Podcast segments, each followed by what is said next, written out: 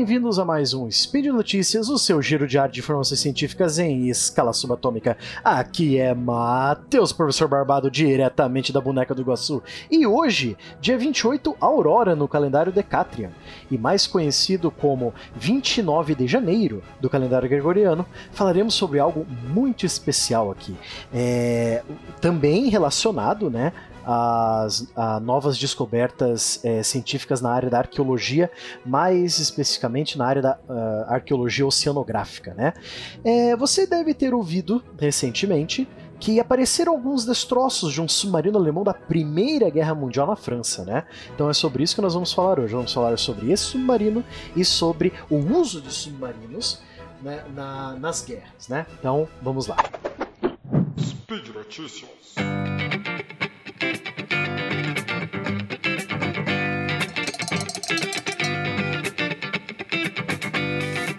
Feliz 2019 para você, ouvinte. É, esse aqui é meu primeiro programa de 2019, então vamos falar sobre essa notícia tão é, interessante que surge aqui e nós podemos é, nos dar um, um tema muito legal para ser discutido no programa de hoje, né? Para ser falado.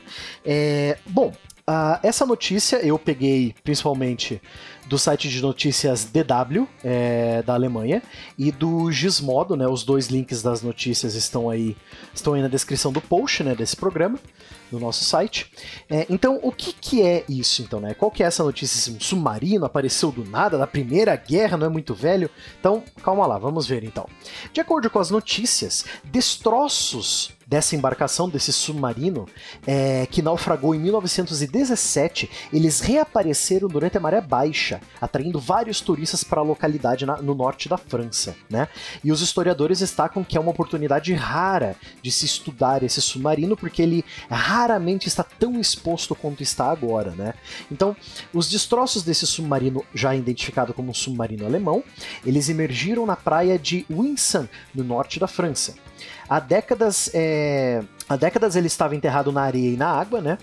E a carcaça está enferrujada, então não é bem uma carcaça propriamente preservada, mas ainda está ali, né? Toda enferrujada, mas está ali, né? São duas peças, são duas partes da carcaça do submarino UC-61, né? É, uma, uma das peças tem cerca de 8 metros e a outra tem cerca de 3 metros de comprimento, né? E desde dezembro de 2018 que elas estão aparecendo na praia. Os moradores de Winsan já sabiam que tinha um submarino ali, né? É, lógico, né? Desde 1917 que a coisa encalhou e e foi destruída ali, né?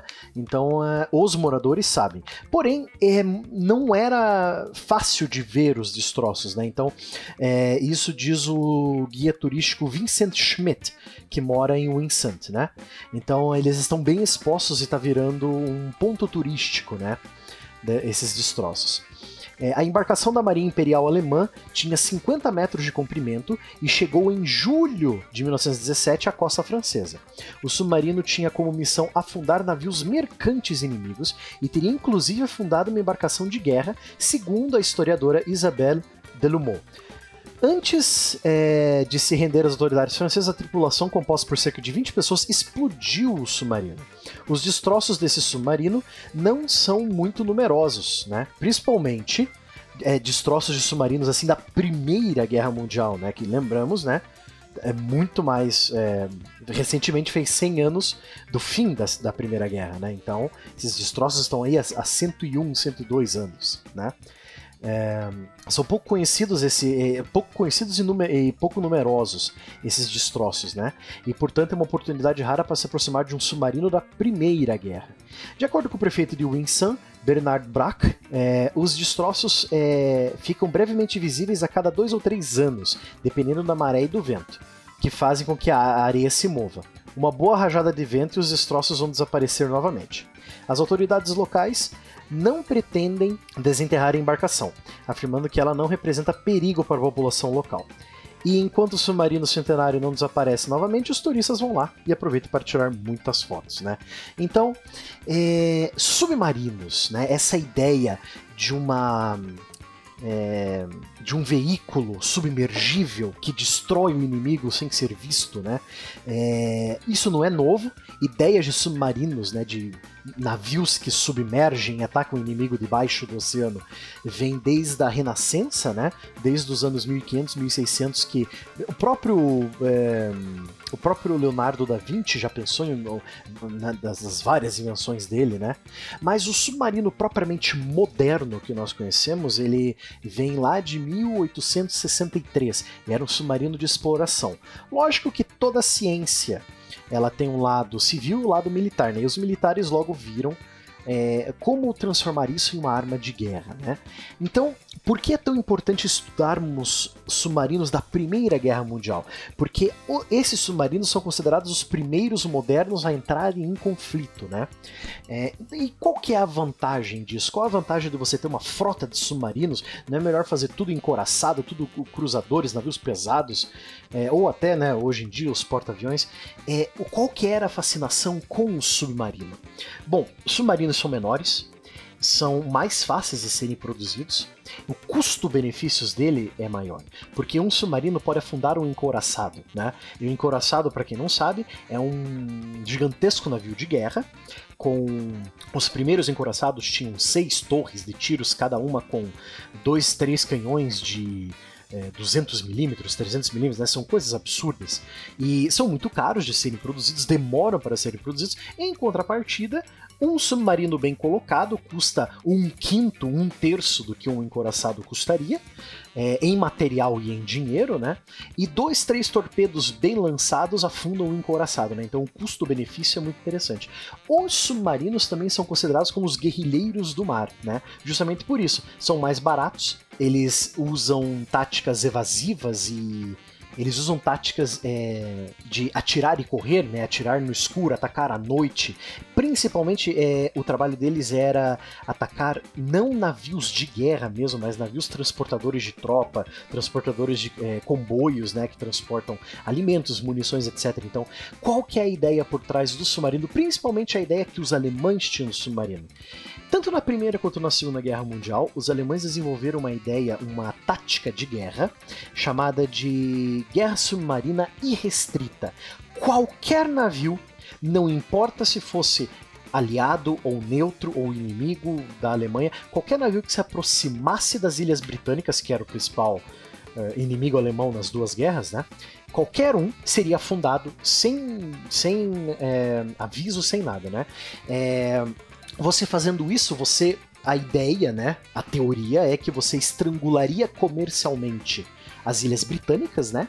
E facilitaria elas se renderem ou até mesmo prepararia o terreno para uma invasão anfíbia com tropas, etc. Lógico que isso nunca é, nem na Primeira nem na Segunda Guerra Mundial foi, foi realizado, né?